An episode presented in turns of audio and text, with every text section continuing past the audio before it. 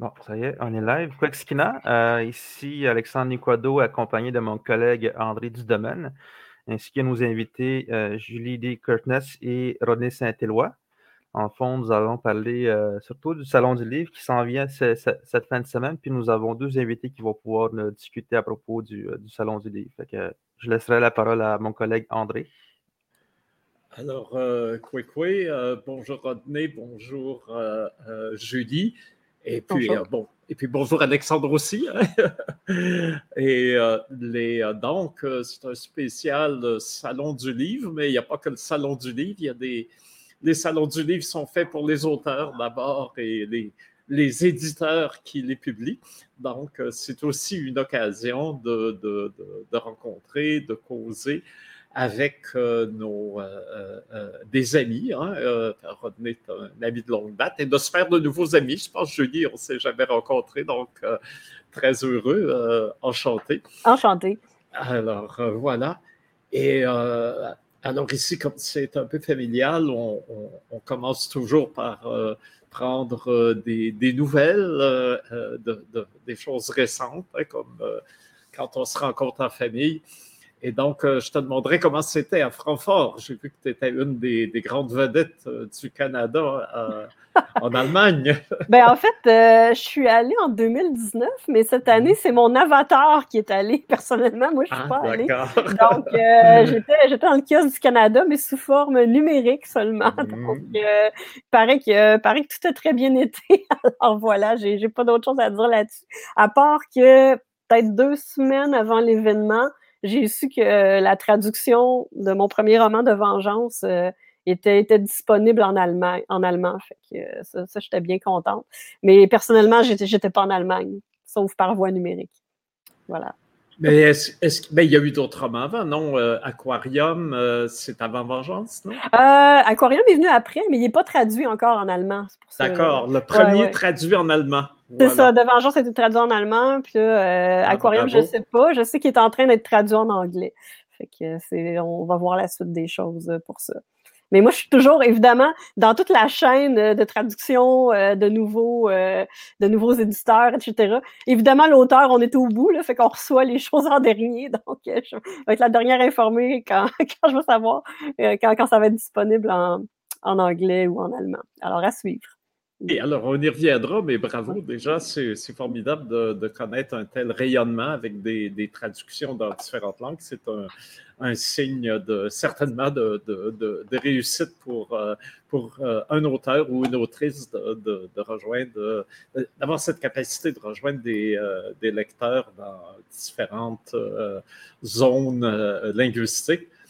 Et puis, alors, Rodney, lui aussi, on va lui demander des, des nouvelles récentes. Euh, il y a un livre qui vient de paraître, les racistes, ben, qui vient il y a quelques, euh, paru il y a quelque temps, Les racistes n'ont jamais vu la mer. Alors, tu pourrais peut-être nous en parler un peu parce que tu n'es pas que l'éditeur de Mémoire d'Ocry, tu es, aussi un auteur important. Alors, euh, j'aimerais bien que tu nous dises un mot de ton dernier opus. Ben, merci, merci bien André, merci bien Alexandre, merci Julie. Ça fait toujours plaisir de voir André et André est toujours de bonne humeur. C'est vraiment le.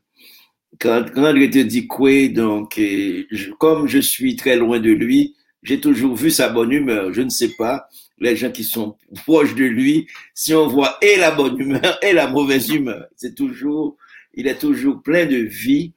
Et je suis très, très content, André. Comme euh, tu disais tantôt qu'on commence par, c'est très familial. Et je pense que c'est intéressant quand on dit le mot famille, euh, c'est-à-dire que c'est très, je pense que c'est très humain, en fait, le travail que André fait, le travail que tu fais, André. Donc, on en profite pour le dire, pour saluer, pour te saluer, pour saluer le travail que tu incarnes dans, en fait, comme résurgence autochtone, comme image vraiment d'altérité et d'humanité dans, ici, qui me fait vraiment du bien. Et on a publié un livre qui s'appelle Les racistes n'ont jamais vu la mer. Je dis on parce que c'est deux auteurs. Je le, j'ai écrit ce livre avec une amie palestinienne qui s'appelle Yara El Gadban, qui est éditrice aussi à Mémoire crié. Parce que quand on est des gens racisés, je sais pas, Je pense que pour les autochtones, ça fonctionne comme ça aussi.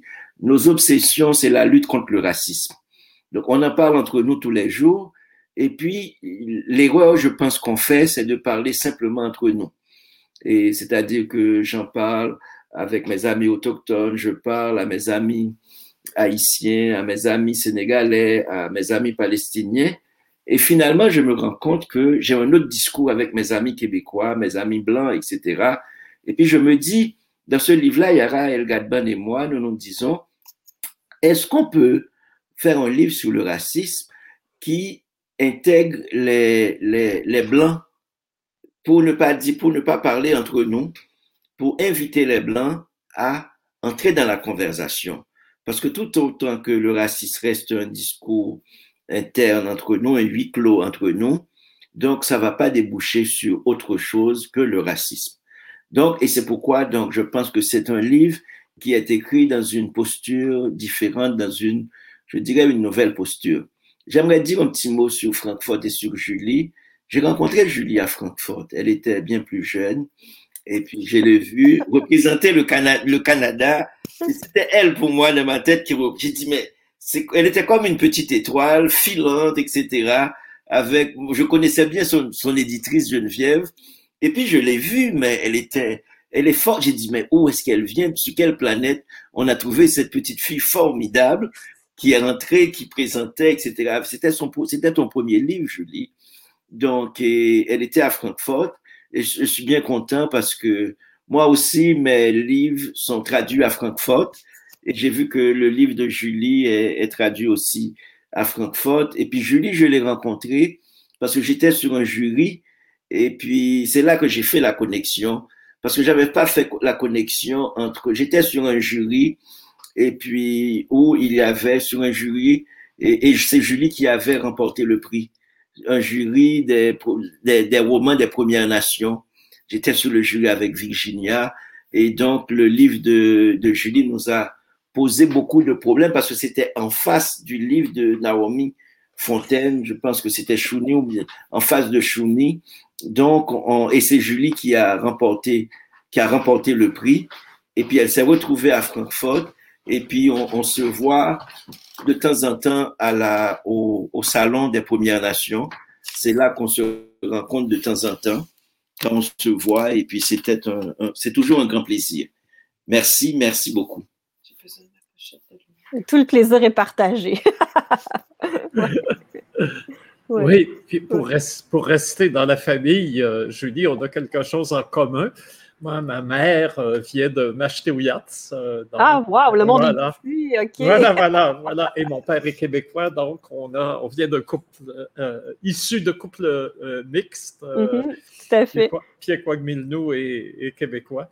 Et je me souviens, Cortness, pour moi, c'est un souvenir d'enfance parce que Edward Cortness. Ah oui, mon oncle, mon oncle Béné, oui. voilà, écrivait euh, tous les Noëls une, une, une, carte de Noël à, à, ma mère. On vivait en Abitibi, donc très loin du lac. Et quand j'étais enfant, euh, les communications n'étaient pas ce qu'elles sont aujourd'hui, c'était compliqué.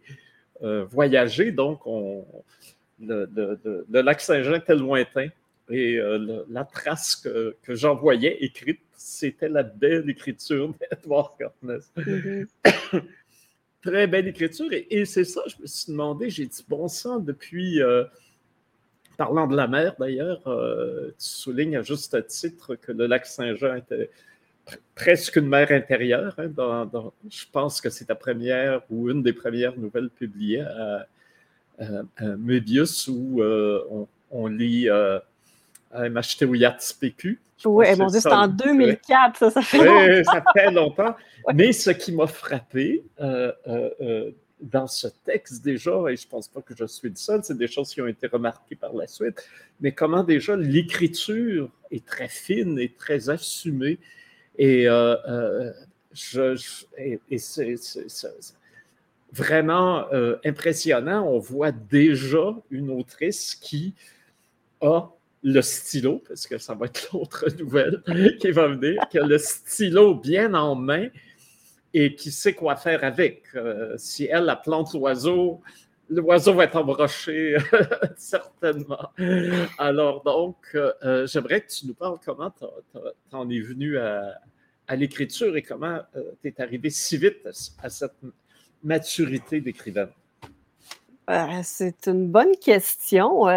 premièrement, je suis surprise qu'on me, qu'on me parle de ces nouvelles-là, parce que dans ma tête, à moi, sont un peu sombrées dans l'oubli. J'ai mm-hmm. encore quelque part dans ma bibliothèque les, les, numéros de Mobius dans lesquels ils ont été publiés, mais euh, je pense que. C'est de la faute à Alexandre Nequado, hein? c'est lui qui les a envoyés, qui a fait le lien, puis il va même aller jusqu'à mettre les liens dans le, euh, euh, le chat pour que d'autres gens encore aillent les découvrir. Ben, c'est ce qu'on ah. appelle des œuvres de jeunesse. Mais oui, écoute, 2004-2005, euh, ben, en fait, à l'époque, j'étais, euh, j'étais étudiante en, littérature française à McGill.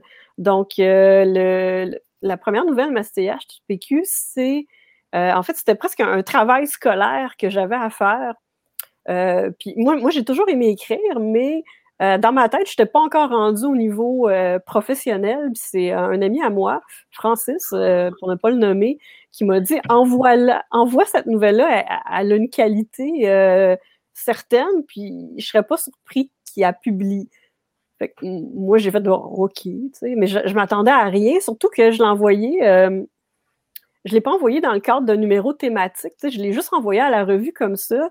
Puis finalement, eux, ils ont aimé la nouvelle au point où ils l'ont publié, ce qu'ils appellent la QV, c'est-à-dire que c'est toutes les nouvelles qu'ils reçoivent durant l'année, qui font, ils font pas partie des, numéros thématiques, mais qui, jugent qu'il y a une assez bonne qualité euh, qui, vaut la publication. Donc, j'étais dans une espèce de, palmarès euh, des nouvelles qu'ils avaient reçues durant l'année 2004.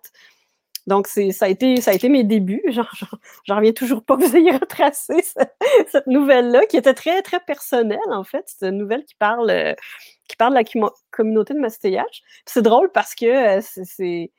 Comment dire, depuis, je me suis un peu éloignée de, des écrits plus euh, identitaires.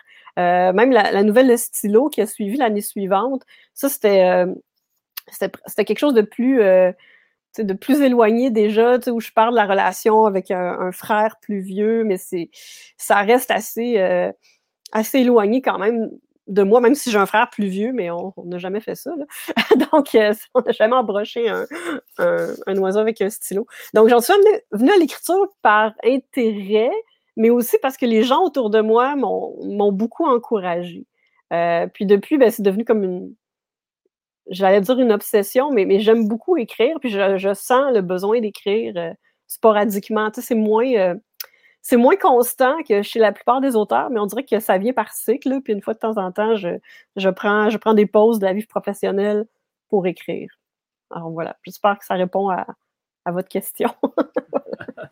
mais oui, tout à fait, mais euh, pas complètement, mais euh, c'est bon. Ah, c'est bon qu'un écrivain soit entouré d'un peu de mystère. Et le, une chose euh, euh, qui me frappe aussi, euh, c'est quand on, dit on s'éloigne de, de, de l'écrit identitaire. Quand je regarde un roman comme De Vengeance, ça me fait tout de suite penser à un autre roman de Sherman Alexis. Je ne suis pas sûr du titre, je crois que c'est Indian Killer, où là aussi, il y a un tueur en Syrie autochtone qui est le, le héros du, euh, euh, de héros équivoque, évidemment, du, récit. Et euh, ça m'a rappelé aussi une autre lecture plus ancienne, celle de, Franz Fanon, où il disait justement que de coloniser rêve, de, dans ses rêves de puissance, rêve d'être tueur, en fait, de tuer le colonisateur et d'affirmer sa, puissance alors qu'il est euh, euh, marginalisé, écrasé et, soumis. Euh, est-ce que c'est là quelque chose que, Rodney peut, voir aussi en tant qu'éditeur et d'auteurs autochtones et d'auteurs afro-caribéens ou afro-québécois?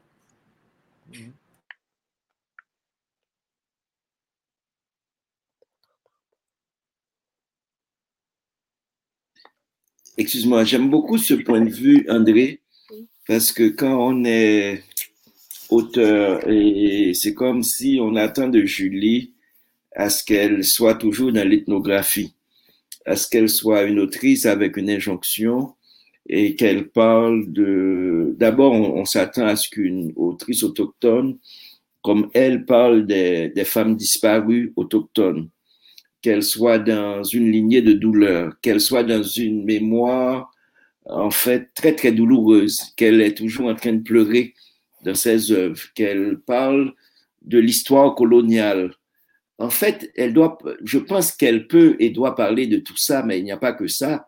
Elle peut écrire aussi une histoire d'amour, comme tous les autres. Elle peut écrire une histoire eh, beaucoup plus intime, simplement faire à manger, s'asseoir, vivre, respirer. Elle peut faire une promenade, elle peut regarder la mer, elle peut voyager, elle peut, elle peut aussi décider de parler de Francfort, de pas parler d'une réserve. Elle peut être à Francfort, elle peut et il y a un, un, pour le public souvent un, un, côté regardeur. C'est comme si les gens pensent, comme je suis haïtien, quand je dis je vais manger, ils pensent que je vais manger haïtien. Du riz avec John griot.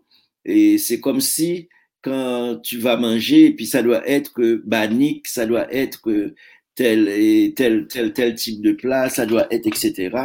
Alors ce que je pense, que nous sommes des communautés, mais le monde nous appartient. Et, et, je pense en tant qu'écrivain, en tant qu'éditeur, ce qu'on fait, c'est de repousser les limites. Et repousser les limites, ça veut dire quoi pour moi? Ça veut dire repousser les horizons. On ne peut pas nous donner des injonctions. On ne peut pas nous dire de quoi nous devons parler. On ne peut pas nous dire que écrire veut dire telle chose. C'est à nous de définir et de redéfinir, je pense, l'écriture. Bien entendu, c'est normal, comme dans notre monde, l'histoire a été tronquée. On n'a pas parlé de l'histoire des Noirs, on ne les trouve pas dans les musées. On n'a pas parlé de l'histoire des Autochtones, on les trouve rarement dans les musées. Nos grands-mères ne sont pas dans les musées. Les voix de nos grands-mères sont des voix interdites. Nous devons donner, nous devons représenter la dignité de cette mémoire-là mais nous n'avons pas à accepter cette douleur, nous n'avons pas à accepter d'être simplement, en fait, une caisse de résonance de cette histoire-là. C'est trop pour un individu. Et nous devons vivre notre vie, nous devons écrire aussi souvent dans la jouissance. Et pour écrire dans la jouissance, on peut, on peut dire que on peut pas enfermer Julie comme une jeune fille pleine de vie, de désir, dans une mémoire pour toujours raconter la douleur. C'est-à-dire, elle peut si elle le décide. Et, je pense que c'est souvent, et la littérature, ça peut pas être une commande, ni sociale, ni historique. Je pense que l'écrivain doit être souverain, l'écrivaine doit être souveraine, elle fait ce qui lui tente. C'est pas parce qu'elle est indienne, c'est pas parce qu'elle est autochtone qu'elle ne peut pas écrire comme écrit une Allemande comme écrire une Québécoise, comme écrire une anglophone. Je ne sais pas si ça répond à la question, André. Non, mais c'est intéressant. mais euh, moi, je tiens à, rebondir là-dessus, à dire que je suis 100% d'accord avec tout ce que René vient de dire. Mais en même temps, je rajouterais euh, par exemple, une fois que, c'est publié, tout ça, moi, j'ai plus le contrôle sur la manière que les gens reçoivent les écrits. Donc, si les gens veulent appliquer la, loupe ou le prisme de l'auteur autochtone et veulent décoder les textes avec cette loupe-là, puis y voir des choses qui, qui les rassurent ou qui les confortent ou qui leur fait du bien ou qui confirment certaines choses, ben pourquoi pas? C'est juste que moi, ça m'appartient plus. Même si l'intention était là ou pas, ça n'a aucune importance une fois que l'œuvre est, est, dans l'univers. Voilà. Oui. Mm. Je pense que Julie, tu as parfaitement raison. Et que moi, ce que je pense, moi, je parle beaucoup d'Haïti. Je parle beaucoup de ma grand-mère. Je parle beaucoup de, de l'esclavage. Je parle beaucoup de la négritude, de la souffrance des Noirs. Et parce que c'est ce que je connais le mieux. C'est pas parce que j'ai envie d'en parler. C'est parce que c'est ce que, pour parler, on ne parle que de ce qu'on de ce qu'on connaît et ça fait partie aussi de mes obsessions. Mais ceci n'empêche pas que des fois, j'ai en fait, j'ai par exemple le désir de, de, de parler, de, de travailler beaucoup sur le Québec, de travailler sur, en fait, et l'érable, de travailler sur la forêt, de, rencontrer deux, parce que ma langue, elle est, mon imaginaire, elle est, mon imaginaire est créole. Ma langue première, elle est créole. Même quand j'écris en français, même quand je parle en français, tout ce qui me vient, tout ce qui m'a formé, c'est à partir du créole. Donc, même quand j'aurais aimé être un parfait français, je ne le pourrais pas. Même quand j'aurais aimé être un parfait québécois, ça n'existe pas. Je pense que le Québec devient plus grand quand j'ajoute l'histoire de ma grand-mère. Mais l'histoire de Tida, ça vient en créole. Donc, il y aura toujours, André, ce côté, les histoires sont toujours métissées. C'est toujours des histoires métissées. C'est vraiment, en fait, comme Julie dit, une fois que l'œuvre est sortie, une fois que j'écris un livre, le livre est sorti, les Allemands vont le lire comme ils le veulent, les Français vont le lire, les Espagnols comme ils le veulent. Là, je n'ai aucun contrôle. Que je publie ou que j'édite, je pense que le public fait son choix. Mais ce que je veux simplement dire, c'est que l'autrice ou l'auteur qui écrit, il peut, il n'a pas de limite. Il peut aller où il veut, où elle veut. On ne peut pas lui dire, voilà de quoi, voilà c'est quoi l'écriture. Non, euh, effectivement, on, s'en donne éditeur passionné et on voit comment aussi hein, tu réussis à avoir euh, autant d'auteurs formidables chez vous quand tu leur euh, dis n'acceptez aucune injonction, allez-y, écrivez ce que vous avez envie d'écrire, en fait, plus ce que vous avez besoin d'écrire et ne vous laissez pas restreindre euh, dans, un champ d'écriture. Mais à cette discussion, j'aurais deux choses à rajouter. La première, c'est que euh, quand Julie dit le, ça nous appartient plus, euh, puis chez toi aussi, Rodney, je sens parfois que c'est un peu comme si le lecteur enlevait un peu d'authenticité en rajoutant ses propres préoccupations. Et là, je, vais me permettre d'être un peu euh, structuralo-sociologue. une fois que le livre est lancé, c'est un objet qui existe, un objet bien. Euh, il y a une matérialité du langage. Et là, euh, effectivement, ça devient une œuvre publique. Et cette œuvre publique-là, le lecteur en est aussi un créateur. Hein, ça fait j'invente rien, là, ça mhm. fait longtemps que ça a été euh, analysé. Et en le lisant, on va certainement euh, projeter, mais c'est aussi projeter, interpréter, euh, resituer, recadrer, donner un rythme. Et tout ça est aussi, en, quelque sorte, en quelque sorte, un acte de, procréation, j'oserais dire, hein, puisque dans cette appropriation de l'œuvre, euh, on, on, lit à notre façon et c'est inévitable que ça l'arrive. Donc, ça fait aussi partie de, euh, euh, la réalité de la réalité de l'œuvre. Et quand on signe Curtness ou quand on signe Saint-Éloi, forcément, on est quand même situé quelque part. Ça, c'est ma première remarque. Ma deuxième, ce serait la joie, ça appartient aussi à nos traditions. Et là, c'est le regard de l'autre qui nous enferme dans euh, la misère, juste dans les misères ou dans les malheurs ou dans les drames, qui sont bien réels, euh, bien sûr.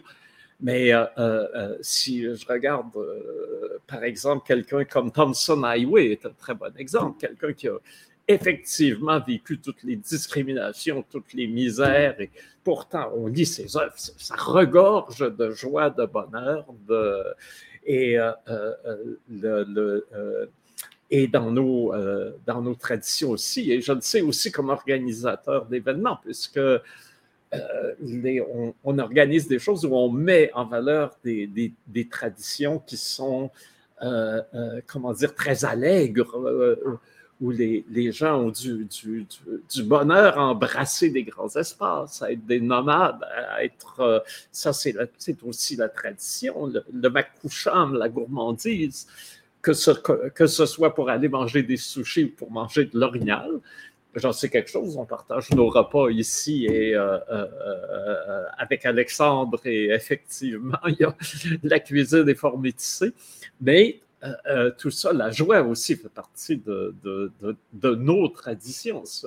C'est pas quelque chose qui est juste qui sort de, l'individu c'est aussi quelque chose qui vient d'une d'une lignée.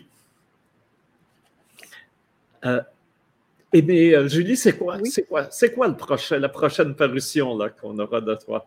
Ah mon Dieu, c'est une bonne question. Je, sais que j'ai des nouvelles. Euh, mm-hmm. J'ai une nouvelle qui est attendue pour l'an prochain, mais sinon, là, en ce moment, je travaille sur un, roman. Euh, mais c'est laborieux, donc je ne sais pas à quel point, à quel point c'est ça vaut la peine d'en parler à ce stade-ci. Disons que ça, si je reste vague, là, euh, mhm. ça touche beaucoup l'intelligence artificielle, puis la, robotique, puis en, fait, la, mhm. comment dire, qu'est-ce qu'on cherche à, créer justement avec, euh, avec toute cette espèce de, de, comment je pourrais dire, de fable de Pinocchio moderne, là, où on essaie de recréer de, de, la substantifique moelle de l'âme humaine à travers les machines. J'essaie d'explorer ça, puis en même temps de savoir qu'est-ce qu'on cherche à, à combler, mais en même temps, la cruauté humaine à vouloir transférer sa condition humaine tragique à, des choses inanimées versus euh, vouloir enlever l'âme à, à, des choses déjà conscientes, par exemple des, des animaux. En tout cas, c'est pas super clair comment je l'explique, mais, mais c'est les réflexions qui, qui, passent dans ma tête. Là. Il va y avoir un peu, un peu d'intelligence artificielle, un peu de robotique, euh, un peu de pédophilie dans mon prochain roman. Donc, c'est là-dessus que je travaille. Ben, j'aime beaucoup, Julie. J'aime beaucoup. Je, je l'achète déjà. J'achète deux copies. Donc, vous voyez ventes de copies. André, tu vois ce qu'on qu'on disait tantôt. Et c'est ça que j'aime, en fait, chez Julie, chez sa génération aussi qui est important. Regarde, elle nous parle d'intelligence artificielle, de, de, robotique, et puis en même temps, elle, elle retourne dans, dans Rabelais, substantifique moelle, pendant qu'on parle d'orignal, et puis on est dans Pinocchio. Donc, c'est ce, c'est l'usage du, de, du patrimoine mondial. Donc, c'est le patrimoine de l'humanité. Quand on nous enferme dans ce que simplement qu'on a vécu. Il y a d'autres choses que nous, on n'est pas simplement consommateur du monde, on doit changer le monde. Et c'est-à-dire que et ce que les gens s'attendent, c'est que euh, c'est qu'on doit toujours être dans une position victimaire. On doit toujours peut-être demander réparation. Parce que la difficulté, c'est que on est victime, c'est dans un temps, dans une phase on peut être à la fois victime, mais on ne peut pas assumer notre destin en tant que victime. Parce qu'on doit entrer dans la robotique, parce que le nouveau monde, le monde qui s'en vient, va se construire à partir de l'intelligence artificielle. Et j'aime beaucoup quand Julie rentre dans la robotique, ça veut dire qu'il y a quelque chose, Alexandre rentre dans la robotique, donc nous devons dire, notre, nous devons donner notre voix sur la robotique. Nous ne devons pas être absents dans, la conversation sur le monde à venir. Nous devons créer et l'imaginaire du monde à venir et c'est, et c'est ça qui m'intéresse.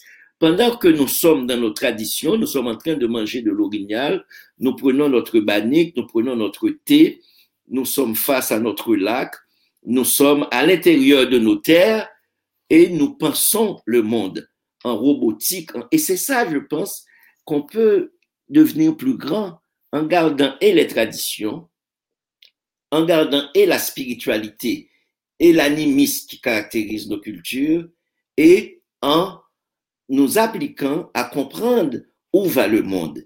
Et c'est ça, cette question-là qui m'interpelle, et on trouve ça beaucoup dans, dans l'œuvre des, des, autochtones parce que les gens s'attendent à ce que ça soit purement animiste. On est tous dans la forêt quand on parle, et puis, c'est comme si l'ordinateur n'existe pas pour nous. C'est comme s'il y a une modernité qui, qui n'est pas, qui ne nous ressemble pas.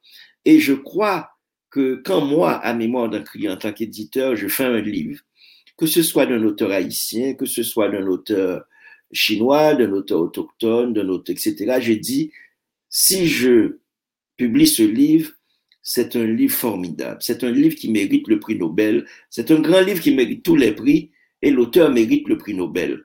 C'est pas parce qu'on ne nous donne pas le prix du gouverneur général qu'on ne le mérite pas. On ne nous donne pas les prix parce que, ce sont des prix qu'on donne.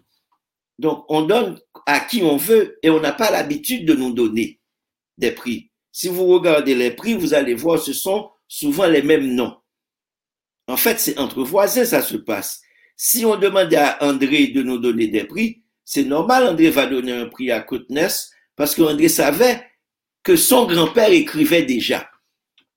Est-ce que vous voyez donc, André peut nous faire confiance, mais les gens ne connaissent pas Saint-Éloi. Les gens qui prennent les décisions, ils peuvent dire le livre est beau, mais dans les grands, dans ces grands centres-là, c'est-à-dire que si on voit nos noms, c'est maintenant ça commence à rentrer.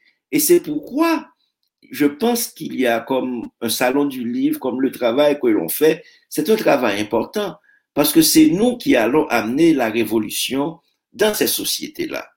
Parce que ces sociétés travaillaient à partir de l'exclusion pour dire telle culture était exclue, tel genre d'intelligence était exclu. Et je pense qu'il faut vraiment qu'on témoigne en disant aux gens, mais non, nous sommes devant l'imaginaire, nous sommes égaux, nous sommes égales, ES, nous sommes ensemble. Donc, il n'y a pas d'intelligence qui soit supérieure à une autre intelligence. Et je pense que des jeunes qui, des jeunes générations autochtones comme Julie, des jeunes générations racisées qui, qui prennent la plume, qui, qui écrivent, qui font, qui font du cinéma, et je pense que l'avenir leur appartient, André. Je me souviens, euh, euh, en t'entendant parler, euh, Rodney, en 2001, Rigoberta Menchou était venu ouvrir officiellement le festival Présence autochtone. Et en ouverture, et on n'était pas prévenu de ça, hein, en ouverture d'un coup comme ça, dans son discours, elle dit, je vais aujourd'hui vous annoncer que je laisse un prix Rigoberta Menchou qui sera accordé chaque année à un film autochtone dans le cadre de ce festival. Et d'ailleurs, effectivement, on le remet euh, chaque année depuis. Et elle a rajouté, euh, il est important que nous reconnaissions nous-mêmes l'excellence parmi les nôtres, parce qu'on ne pourra jamais demander au courant dominant de nous reconnaître si nous, on n'est pas capable de reconnaître notre propre talents, nos propres excellences, nos propres réussites, nos propres accomplissements. Et euh, de fait, euh, ça rejoint tout à fait ton, ton, discours. Et je vois encore aujourd'hui plein d'œuvres qui nous sont soumises à présence autochtone, qu'on se dit, bon sang, peut-être que les, réalisateurs auraient voulu être dans un festival qui a plus grande résonance justement dans les, la, euh, les revues de, euh, euh, de la cinématographie telle qu'elle est pensée officiellement par les courants dominants, mais ils trouvent plus important souvent d'être chez nous. Alors là, il y a comme un renversement, c'est-à-dire que les événements comme le Salon du Livre des Premières Nations souvent gagnent par le fait même qu'il est dans un endroit comme Wendagé, par le fait même qu'il est euh, euh, un lieu de reconnaissance par les concitoyens, si j'ose dire, prend souvent pour un auteur. Ce n'est pas pour tous les auteurs, on ne va pas enfermer personne dans un, dans un couloir, mais pour bien des auteurs, ça devient effectivement un endroit privilégié où euh, lancer faire paraître, faire parler, être présent. Euh, euh, et c'est très intéressant. D'ailleurs, on y reviendra. Tu as, un peu d'avancé des choses, euh, Rodney, parce que j'aimerais revenir à ce que tu disais dès le départ à propos justement de, de la modernité scientifique, en fait, des, des, des, des technologies qui, qui transforment le monde. Et de fait, euh, avec la COP26, on l'a vu, Les Autochtones étaient très présents, mais euh, tout le monde sait aujourd'hui qu'on est dans le même bateau. Et c'est souvent justement des, les technologies qui se donnent comme novatrices qui s'avèrent destructrices. Et euh, c'est bien ça qu'on a vécu. Et, là, ça me permet de, revenir à Julie, qui, dans son roman Aquarium, a été, d'une certaine façon, déjà au niveau même euh, de, la thématique. D'abord, il, y a question d'un microbe, il a question d'un virus qui atteint toute l'humanité. Donc, c'était déjà à partir d'une approche, d'une thématique scientifique, c'était déjà un euh, prémonitoire de, ce qui allait arriver. Alors, euh, j'aimerais, peut-être, Julie, que tu nous parles un peu de, comment, à la fois que ce soit la, microbiologie ou l'intelligence artificielle, comment tu en es venu à aborder ces, thématiques effectivement parfaitement universelles, mais comment toi, Julie Curtis, t'en es venue euh, là? Ben, en fait, les microbes, euh, ce sont mes premières amours, je dirais, parce que avant d'étudier en littérature française, moi, j'ai fait un an en microbiologie et immunologie à l'Université McGill. Donc, j'ai toujours une passion un peu morbide pour les maladies, le, macabre, les microbes, ces choses-là, les pathogènes en général. Puis euh, même si j'ai bifurqué vers euh, les études littéraires après, cette euh, comment dire, cette obsession-là est restée. Donc, je, me tiens quand même au courant là, de, ce qui se passe en immunologie.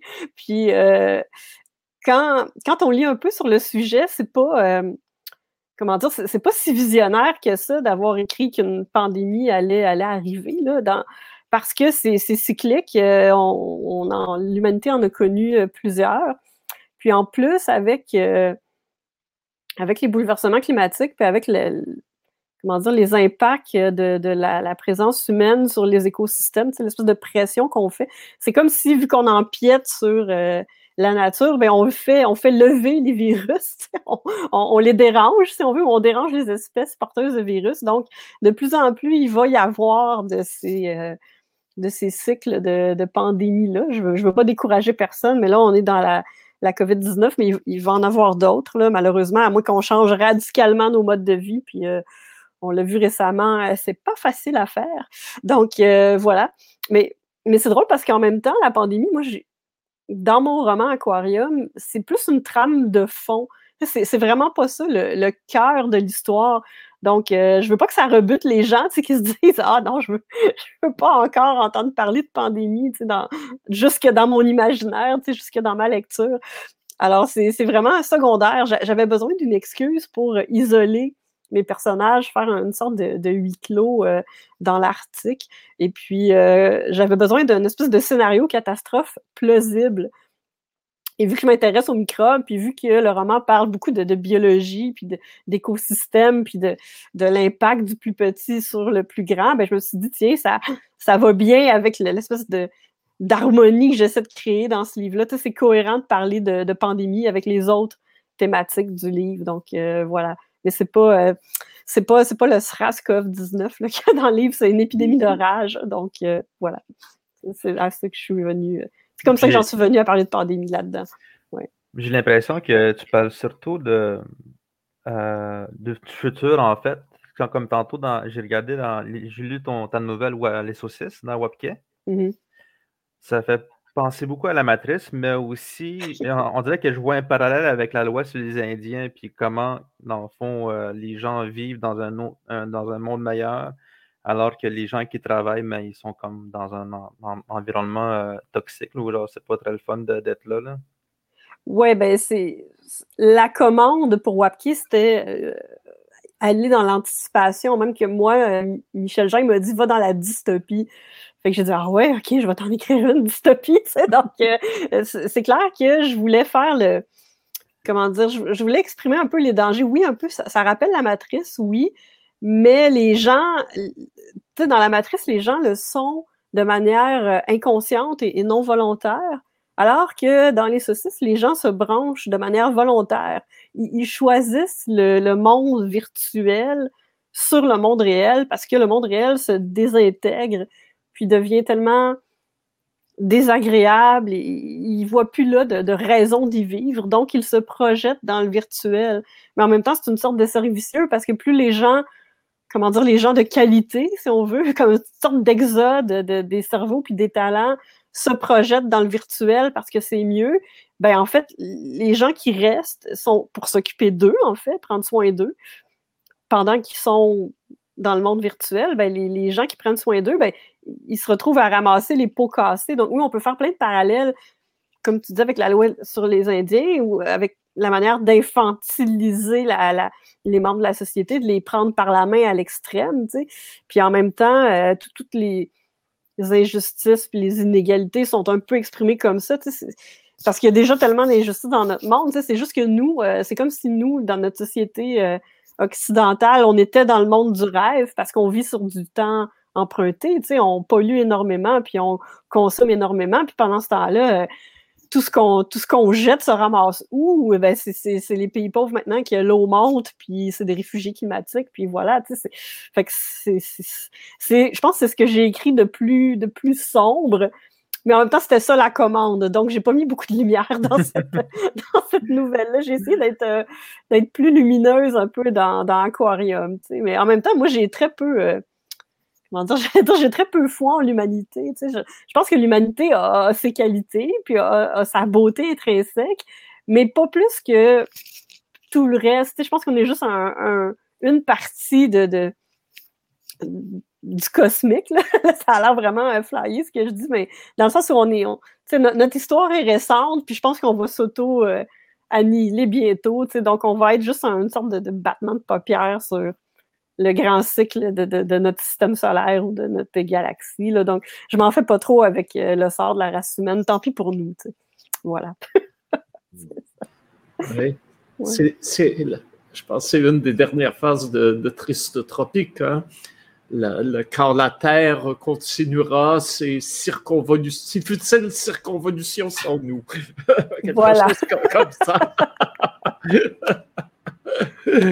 Euh, mais euh, d'ici là, il y a quelque chose de, particulier aussi euh, et qui, qui, est certainement hors du, du commun, c'est que Julie, tu n'as jamais cherché. Ben, est-ce que je vois ton éditeur, c'est l'instant même. Hein? oui euh, tu es vraiment euh, chez un éditeur qui publie euh, en général des, publications de langue française sans appartenance définie autre que la qualité littéraire, la fiction, alors donc, pour un auteur autochtone, est-ce que c'est important comme ça d'être dans, un autre rivière euh, que, le courant, je dirais, dominant chez les Autochtones, d'aller chez Anédorak ou, ou chez Mémoire d'Encrier, qui est pratiquement devenu euh, euh, un éditeur autochtone de facto. Ben, en fait, c'est même pas une réflexion si profonde. Malheureusement, pour ça, je dois plaider l'ignorance parce que quand, quand j'ai terminé mon premier manuscrit, je cherchais vraiment un éditeur qui, qui publiait, comment dire, je cherchais une écurie pour ce que j'allais publier. Tu sais. et, un de mes auteurs préférés euh, au Québec, c'est François Blais. Et, un, autre de mes amis, mes amis ont beaucoup d'importance dans, mon cheminement. Il m'a dit euh, si l'instant même a, compris l'humour de, François Blais, ils vont probablement comprendre ce que tu essaies de faire toi avec tes textes, et avec ton, ton type d'humour.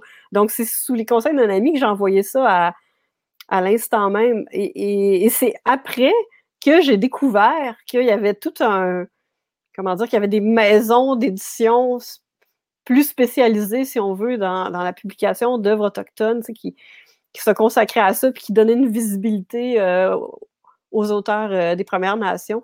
Donc, euh, c'est après que je l'ai découvert, puis je suis presque soulagée de, l'avoir découvert après parce que ça n'a pas donné lieu à toute une réflexion euh, idéologique ou euh, comment dire, de identitaire à savoir si j'allais publier avec un éditeur généraliste ou un éditeur euh, spécialisé en, voix des Premières Nations. Donc voilà, c'est comme ça que j'en suis à l'instant même. C'est beaucoup moins, beaucoup moins intellectualisé que ce qu'on pense comme, comme, comme mot littéraire, si on veut. Mais euh, aussi, ça, m'ouvre la porte à, l'autre question que, je veux poser à Rodney. Euh, je voudrais que tu, parce que, euh, bon, je ne dirais pas que tu as bifurqué, mais tu as embrassé plus large que le, champ premier de, mémoire d'encrier pour devenir un des premiers, hein, c'était avant que ce soit la mode, un des premiers qui a commencé à publier des auteurs autochtones et, même je devrais dire les autrices autochtones, puisque c'est, si je ne me trompe, la poésie nous euh, que tu as d'abord mis en valeur et qui euh, a rayonné euh, de façon instantanée en passant par chez vous. Et j'aimerais que tu nous racontes cette histoire-là. parce qu'aujourd'hui, si je tombe sur le site de Mémoire d'Encrier, les titres autochtones, il y en a beaucoup, ou reliés au monde autochtone, hein, comme le, les mémoires euh, autobiographiques de, José Maillot, un texte formidable que tu as, publié. Merci, merci André. En fait, pour moi, éditer veut dire hum, créer de l'audace. En fait, aller là où les gens n'ont pas été, ne pas marcher sur les sentiers battus, ne pas refaire les mêmes choses. Et quand je suis arrivé ici, je viens d'Haïti, j'ai étudié à l'université Laval, donc il y a toujours dans, mon, dans mon imaginaire un, un manque. C'est que j'ai cru pendant quelque temps qu'il fallait même habiter le plateau Mont-Royal pour devenir écrivain c'est comme si c'était une littérature, il fallait, tu vois, les écrivains, c'est comme s'ils mangeaient la même nourriture, ils étaient comme cousins, cousines, ils étaient pratiquement, c'était pratiquement les mêmes choses. Pour moi, je disais qu'il y avait une espèce de consanguinité qui était, en fait, qui était très, très difficile à assumer. Moi, je viens d'un milieu, euh, je dirais, très humble. Des gens, c'est des gens qu'on exclut souvent quand je regarde un espace, quel que soit l'espace, je dis, et, euh, mais j'ai dit, pourquoi il n'y a pas de noirs, pourquoi il n'y a pas d'autochtones, pourquoi il n'y a pas d'anglophones, pourquoi? Souvent, je vais dans des espaces et je vois qu'il y a 100 personnes qui parlent, c'est 100 hommes, j'ai dit, mais où sont les femmes? Quand je vois qu'il y a, c'est des hommes blancs, ou bien j'ai dit, mais où sont, où sont les noirs, où sont les autochtones, où sont les jaunes, où sont les, etc. Pourquoi il ne participe pas au débat. Parce que ce que je défends, en fait, c'est le. Je, je, je, je combats l'entre-soi. Parce que souvent, c'est très facile d'être entre nous et penser qu'on parle du monde. Et quand j'ai étudié à l'Université Laval, et puis c'était très dur parce qu'on présentait le monde en, deux solitudes. On présentait le Canada, le Québec en deux solitudes. C'est-à-dire, on, on m'a fait étudier dans un livre, c'était en maîtrise, les deux solitudes, un roman fabuleux, qui, c'est comme si, dans la représentation qu'on s'était faite, il y avait d'une part les anglophones et d'autre part les Canadiens français. C'était même pas les Québécois, c'était les Canadiens français. Et c'est-à-dire, j'ai dit, mais tout ce qu'il y a autour, il y a tellement d'angles morts, j'ai dit, où sont-ils? Et en, lisant, je suis un grand lecteur aussi, et j'ai découvert un mot de Darwish, le poète palestinien, qui disait Aucun peuple n'est plus petit que son pays. Et ça me faisait voir combien de peuples qu'on exclut dans le monde. Quand on parle de, de courants dominants, les courants dominants ne font que dominer, c'est-à-dire en mangeant les petits poissons, en faisant en sorte qu'ils n'existent pas. Et quand je commençais mes mots en j'ai dit, je vais donner la voix et pas à ceux qui n'ont pas de voix, aux voix qui ne sont pas écoutées. C'était vraiment comme aux, voix de ma grand-mère, aux voix. Mais quand je présente les livres, je ne vais pas dire à, à Julie, voilà un petit livre d'un petit haïtien, j'ai dit, voilà Jacques Roumain, c'est un grand livre. Voilà Daverti, c'est un poète fabuleux. Si vous n'avez pas lu ça à Julie, vous allez mourir. Euh, voilà tel livre, voilà, etc. Parce que Et je suis conscient d'une chose, c'est que nous avons vécu dans notre chair, nous avons vécu la violence du regard. Nous avons vécu l'indignité. Donc, nous avons besoin de dignité. Donc, quand je vais au salon du livre, et la première fois, quand je présentais Mémoire crié, on allait me mettre au sous-sol. J'ai dit non, non, je vis, ma condition d'existence, c'est déjà dans un sous-sol. J'ai besoin d'un espace, d'un grand espace, complètement mégalomane. J'ai besoin, et j'ai vraiment un grand espace. Parce que si on va au sous-sol, on ne nous voit pas. Et pour finir, André, mon, ma technique, elle est simple. Il n'y a, le, il n'y a pas de centre dans le monde. Le centre, c'est où on en est. On peut décider ce matin que Julie soit, on peut décider aujourd'hui que Julie soit l'écrivaine, la romancière que tout le monde doit lire. Et puis, elle, on la met au centre. Donc, il n'y a pas de centre et de périphérie. Donc, je dis souvent, le centre, c'est là où je suis. Et quand je publie Natacha Canapé-Fontaine, Joséphine Bacon, n'importe qui que je publie, je la mets au centre en disant, faites attention, mettez ça pour moi dans la lumière. Je vais vers les libraires pour dire, c'est pas une petite littérature, c'est une grande littérature, c'est l'avenir de la littérature au Canada et au Québec. Et je pense que ça a fonctionné ce langage parce qu'il faut, c'est pas parce que ce sont, les gens sont dans des réserves pour mettre les livres dans des réserves. Et c'est ça qui est intéressant et c'est ça, je pense qu'on commence à, découvrir. Et c'est pourquoi, André, comme tu dis, et comme par exemple l'initiative de Louis Carl, l'initiative des écrivains de Wendake, de mettre en place quelque chose comme un salon du livre, c'est formidable. Pas pour eux, pour le Québec. Pour le Canada, c'est formidable. Ça veut dire que ces gens-là sont en train de participer à l'histoire de la littérature. Jusqu'à et on a regardé ces dernières années, ces, ces, 12 derniers mois, on a vu dans les palmarès ce qu'on a vu, on n'a jamais vu. C'est Michel Jean. Dans tous les palmarès, c'est-à-dire c'est Koukoun, il y a de nouveaux mots qui rentrent, c'est la grand-mère, une nouvelle histoire. On avait vu avec Naomi, on voit avec Julie, et je pense qu'il y a la littérature québécoise et canadienne devient plus forte parce qu'il y a un salon du livre des Premières Nations, parce qu'il y a des auteurs de Premières Nations qui irriguent ce qu'on a appelé traditionnellement la littérature québécoise, la littérature canadienne.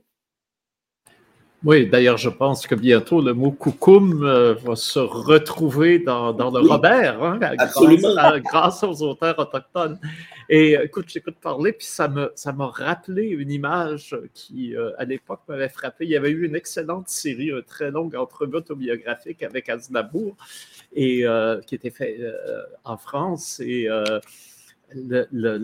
l'animatrice, celle qui l'interviewait, lui dit ah, à propos d'un spectacle à New York, elle dit Ah, ça devait être quelque chose pour vous, le petit Arménien, euh, d'être à côté de Frank Sinatra et de Barbara Streisand, ces grandes vedettes mondiales euh, au Carnegie Hall.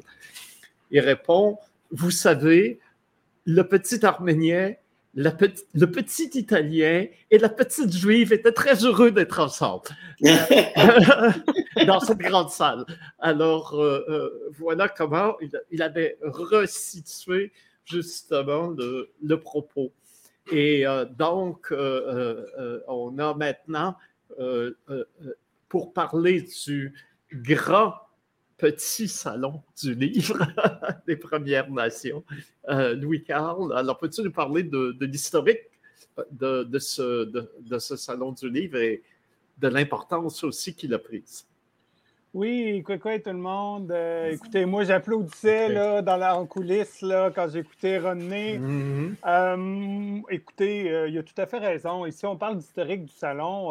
moi, je pense qu'à la base, c'est ça l'idée. quand on a commencé ce salon-là, euh, c'était, et puis même avant, hein, parce qu'on a déjà parlé ensemble sur vos zones du SILAF, euh, qui a été le, en 2008, hmm. hein, qui été comme le, précurseur du Salon du Livre des Premières Nations. Et l'idée, c'est exactement ce que René dit, en fait. C'était euh, de mettre nos littératures au centre, de ne pas être la, la périphérie ou la note en bas de page dans l'histoire littéraire de quelqu'un d'autre. donc, c'était de mettre le spotlight sur les auteurs autochtones, sur leurs œuvres, sur leurs univers. Et, et, trop souvent, on me pose encore la question aujourd'hui dans les médias pourquoi faire un salon autochtone? Pourquoi pas se joindre au Salon de Québec, de Montréal ou de. Bien sûr, on est ouvert à faire des collaborations, mais euh, on, ne dit pas au Salon du Livre de Montréal pourquoi tu fais un salon de littérature québécoise, pourquoi tu ne joins pas à celui de Toronto ou à la foire de Francfort à place? Hmm. Alors pourquoi on dit ça au niveau des Premières Nations? C'est une insulte à quelque part de penser que. Euh, et, ça fonctionne, je pense. Et l'idée, c'était justement de mettre le, le, spotlight sur nos auteurs. Euh, et, moi, avec, avec mes amis des maisons d'édition, bien sûr, avec René, avec, euh, avec Stéphane Cormier chez Prise de Parole, avec Daniel Sioui chez Anénorac, avec d'autres, on est toujours à l'affût. Par exemple, il y a quelques années, Julie, qui est avec nous, on a vu que ça, passait à Kurt Ness. Kurt Ness, ça, vient de m'acheter, je suis pas mal sûr. On va vérifier. je l'ai retrouvé, Julie. Son livre venait de sortir. Ça n'avait pas été annoncé, tu sais, vraiment. et je l'ai joint, ça te tente-tu? Elle bah, elle est embarquée tout de suite. Et, tout de suite, son livre avec quelques mois, je pense. Je pense qu'il y avait un mois, son livre. Euh, tout de suite, on l'a mis à l'avant-plan, puis dire Voyez, regardez, c'est nouveau, c'est rafraîchissant, c'est l'histoire d'une jeune tueuse en série, ça s'est pas vu en littérature autochtone. Et donc, ça, c'est notre mandat, de mettre vraiment de donner le temps aux gens, euh, une opportunité et une visibilité dans les médias. Chaque année, moi, je prends du temps. Euh, à faire des entrevues à Radio-Canada Alberta, au Radio-Canada Côte-Nord, des fois deux jours avant l'événement. Je le sais bien qu'il n'y a personne qui va prendre son billet d'avion de Calgary pour venir au salon le lendemain. Pour moi, ce n'est pas ça l'important, c'est que c'est un moment fort dans l'année. À chaque année en novembre, il y a cette répétition-là où on, engage le monde médiatique, on donne une visibilité globale. Alors, moi, si ça fait 20 nouvelles ventes euh, de, Joséphine Bacon ou de, Naomi Fontaine en Alberta, ben, les gens en parlent, ça rentre dans les écoles, ça rentre dans les universités. Ça, pour moi, c'est fondamental. C'est de créer. On a créé un espace entièrement dédié aux littératures autochtones, à leurs auteurs et aux éditeurs qui les publient. Alors ça, euh, je t'arrête, Louis Carl, c'est exactement le moment où tu dois nous dire où quand euh, euh, euh, et, nous inviter tous à se joindre à vous au, prochain Salon du Livre des Premières Nations à Wendake. Ben, en fait, c'est à Québec, hein, je précise, c'est pas à Wendake, c'est vraiment à Québec depuis plusieurs années. On a déménagé à Québec parce que pour avoir un plus grand public, en fait, c'était plus facile, le transport en commun, etc. donc, ça commence demain, jeudi, avec la soirée d'ouverture, demain soir, dès 20h, D'ailleurs, on a quatre spectacles extraordinaires cette année. Euh, ça commence demain soir avec le spectacle d'ouverture mis en scène par Yves Sioui-Durand, avec les univers de euh, Jocelyn Sioui, Daryl J. McLeod, Shane Michael et euh, Maya Cousineau-Mullen à 20h demain soir. Il faut préacheter les billets sur le point de vente, bien sûr. Ça s'appelle Les oranges sont rouges, en référence à Govro. on a aussi on a quatre spectacles à la salle multi. Donc, malheureusement, on ouais demain soir, euh, pas demain soir, mais vendredi soir, on ouais, c'est complet. Je suis une maudite sauvagesse samedi soir, c'est complet. Mais il nous reste un super bingo littéraire euh, ce dimanche, euh, en 5 à 7 cette fois-là, la formule. Et c'est toujours à la salle multi. Sinon, pour le cœur du salon, encore cette année, c'est le ce vendredi, samedi et dimanche. L'espace salon, c'est au Marine Center, au centre-ville de Québec. On va avoir les éditeurs de présent, dont Mémoire d'Encrier. Euh, on va avoir euh, les séances de dédicace aussi les trois jours. Et on va avoir une superbe exposition, le LEG, exposition littéraire et visuelle d'anticipation autochtone, auquel Julie a participé d'ailleurs. L'autre côté de la rue, euh, l'autre côté de la rue Dauphine, la Maison de la littérature. Et là, on a pendant trois jours, vendredi, samedi, dimanche, des entrevues, des tables rondes euh, avec euh, une pléiade d'auteurs, une pléiade de sujets allant du théâtre à la poésie, à l'anticipation. On a des belles rencontres. Janet Rogers sera avec nous, Darren McLeod, Joséphine Bacon et bien d'autres. Au Marine Center, l'espace salon, c'est en accès libre, pas besoin de réserver. Par contre, pour les tables rondes et les, discussions euh, à la Maison de la littérature, il faut réserver votre place. Et bon, il y a aussi le passeport sanitaire là, pour rentrer évidemment à la Maison de la littérature et au spectacle. Et tout ça, vous allez retrouver ça sur la page web de Quiatonk, littératureautochtone.com. Vous appuyez sur Édition 2021 et vous allez avoir le calendrier des activités et chacun des liens pour pouvoir réserver votre place. Parfait. Alors, via littératureautochtone.com, nous nous donnons rendez-vous sur la rue Dauphine à Québec, des deux côtés de la rue. On ne gêne pas, on prend tout l'espace. Et puis, euh, je pense que c'est le moment de nous dire euh, au revoir parce que Alexandre et moi avons, euh, et vous aussi sûrement, un agenda bien chargé. Alors, merci, merci d'avoir été là. C'est jusqu'à maintenant. Alors, Alexandre, le mot de la fin, mais ce sera tu pourras parler en Atikamekw, mais tu ne pourras pas nous dire ce que ça veut dire. ça c'est mon mot préféré. on se voit la prochaine. J'ai laissé le lien du Salon du Livre dans le, dans le, dans le chat, fait vous allez pouvoir y accéder et mm. regarder la programmation. Donc on va se voir la semaine prochaine. Merci. Merci, beaucoup. merci à tous. Salut.